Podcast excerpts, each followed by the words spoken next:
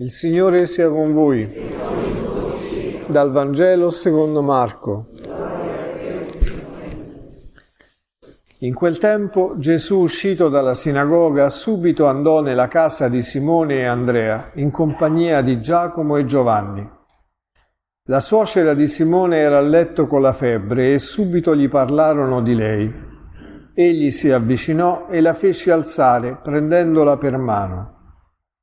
La febbre la lasciò ed ella li serviva.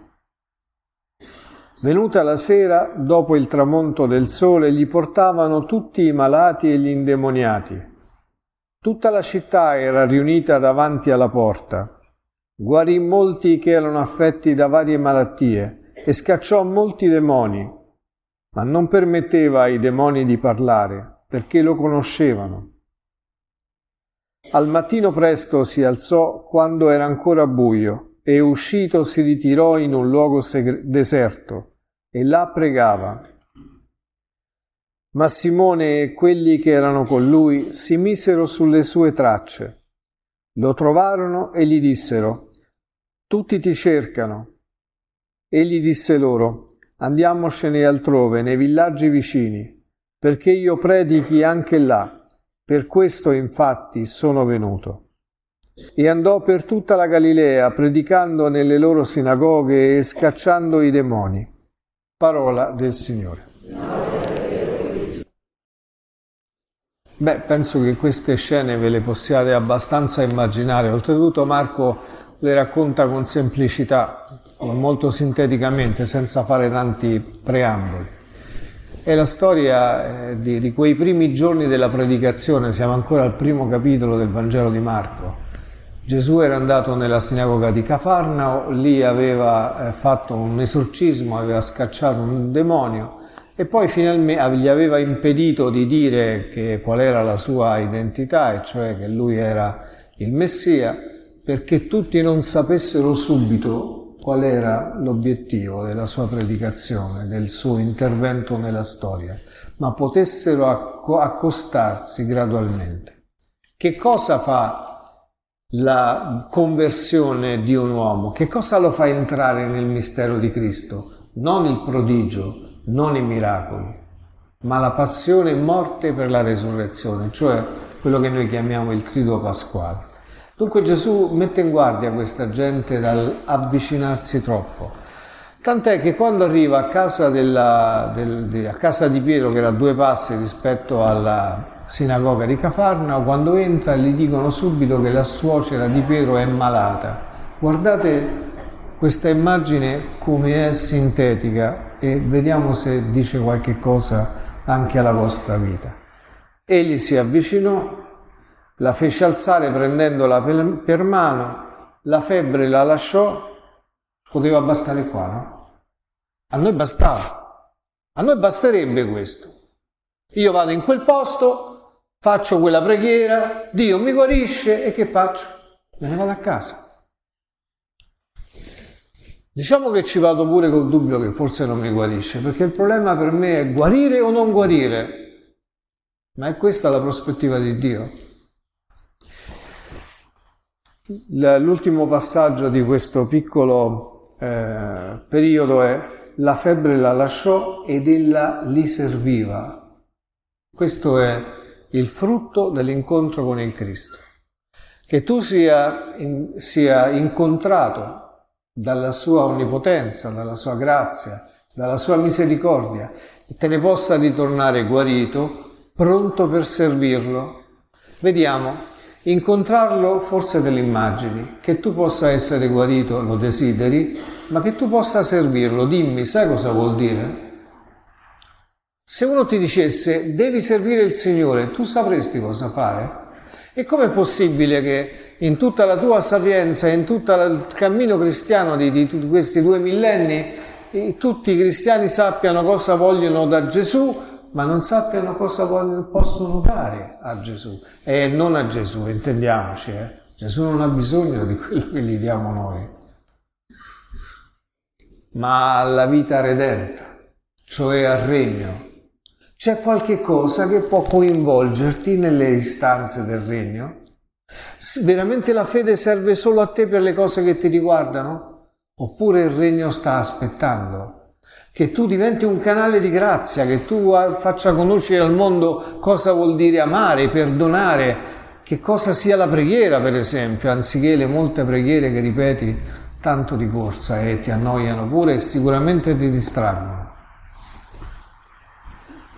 Tu immagina, immagina, adesso il figlio di Dio che conosce il cuore dell'uomo, certamente non si scandalizza della strettezza del cuore dell'uomo, se no non sarebbe venuto nella carne, fa questi prodigi abbondantemente, insegna insieme ai prodigi perché tutti possano riconoscerlo, ma sa anche che pochi tra loro lo seguiranno.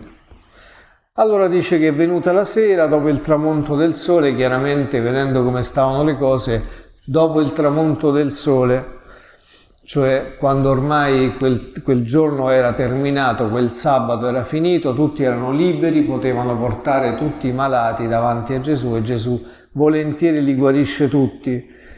Guarì molti che erano affetti da varie malattie, scacciò molti demoni e non permetteva ai demoni di parlare perché lo conoscevano. Perché amici il demonio ha una astuzia che tu forse non hai mai pensato. Il demonio ti dice subito chi è Dio e chi è il Signore Gesù Cristo, per metterti in difficoltà, perché tu rispetto alla grandezza di Dio ti senti inferiore, ti senti giudicato, ti senti schiacciato, ti senti lontano. Quante volte lo dici? Eh sì, mi piacerebbe essere, ma quello è impossibile, io non sono capace, sono tra i miei peccati, come se il figlio di Dio non fosse venuto a cercare proprio i peccatori. Allora mettiti nei panni del figlio di Dio che dopo aver detto tutto questo, al mattino presto si alza, prima, prima dell'alba, quando è ancora notte, esce dalla casa, si allontana un po' e prega. Sapete, noi di quello che dica il figlio di Dio a Dio non lo sappiamo. Non sappiamo nulla della sua preghiera. Non ce la possiamo immaginare. Perché noi preghiamo da figli di adozione, lui prega conoscendo il Padre, perché viene dal Padre, perché ha vissuto la vita trinitaria e la vive ancora in un modo diverso forse, ma la vive ancora. Come si rivolgerà al Padre, che è con lui una cosa sola nella Trinità. Non ne conosciamo le parole, però potremmo avvicinarci alla sua intenzione, al suo sentimento, al suo desiderio di rivolgersi al Padre, magari con un salmo. Metterci nei panni di Gesù, nelle condizioni in cui egli si trovava, in mezzo ai peccatori e dire con lui, dal profondo a te grido, Signore. Signore, ascolta la mia voce. Siano i tuoi orecchi attenti alla voce della mia preghiera, perché se tu consideri le colpe di tutta questa gente, ma chi sussisterà davanti a te? Ma siccome io lo so che presso di te è il perdono, allora io mostrerò a questi, a questi tuoi figli cosa vuol dire il timore del Signore, principio della sapienza. Come le sentinelle l'aurora l'anima mia attenda, attende che tu porti a compimento questo progetto che hai per me come le sentinelle l'aurora. Per questo speri Israele nel Signore, ora e sempre. Guarda, amico mio, che tu capisca le cose del Figlio di Dio è poco importante, ma che tu possa interpretare la sua preghiera, questo cambia la tua vita, cambia la tua preghiera, ti fa entrare in una comunione con il Padre che tu non te la sei mai immaginata, una comunione che non ti imbarazza, che non ti mette a disagio, che ti fa sperimentare questo essere figlio attualmente, veramente, autenticamente e non si stacchi mai da te. Sia lodato Gesù Cristo. Padre Santo e misericordioso, per la tua benignità ci hai permesso di chiamarci tuoi figli, di stare nella tua casa senza imbarazzi, di poter ottenere tutto ciò che ci necessita, senza soggezione il tuo spirito ci aiuti a comprendere il segreto di questa figliolanza. Ci faccia vivere liberi nella tua casa, Per questo ti preghiamo. Ti preghiamo, Padre Santo e misericordioso, per il Papa e per tutta la Chiesa. Rinnovala nel profondo. Per la tua sposa, chiama pastori secondo il tuo cuore, profeti e martiri. Per questo ti preghiamo. Padre Santo e misericordioso, di molta luce hai invaso il nostro cuore e i nostri pensieri, anche quando non pensavamo di poterti incontrare a causa dei nostri tradimenti, dei nostri peccati, della nostra debolezza. Tu ci hai mostrato che proprio questa fragilità hai prediletto.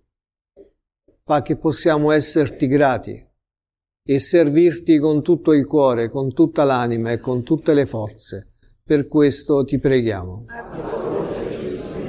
Padre Santo e misericordioso, quel progetto che il tuo figlio ha siglato con il sangue sulla croce, con la sua passione e morte, è stato disatteso dai popoli, dalle genti e in questo tempo tutti si rivolgono contro l'uomo, lo condannano nella sua fragilità e lo uccidono. Non permettere che questa logica diabolica prevalga. Liberaci dalla guerra, dalla presunzione dei potenti e dalla stoltezza dei beffardi. Per questo ti preghiamo. Padre Santo e misericordioso poiché ci hai riempiti di speranza e ci hai fatto sentire il profumo della carità, metti a riparo questi tuoi figli da ogni male, da ogni maleficio, dalle insidie del maligno, da tutto ciò che li turba, possano riconoscerti nel volto del tuo figlio e onorarti con tutta la loro vita. Te lo chiedo per Cristo nostro Signore.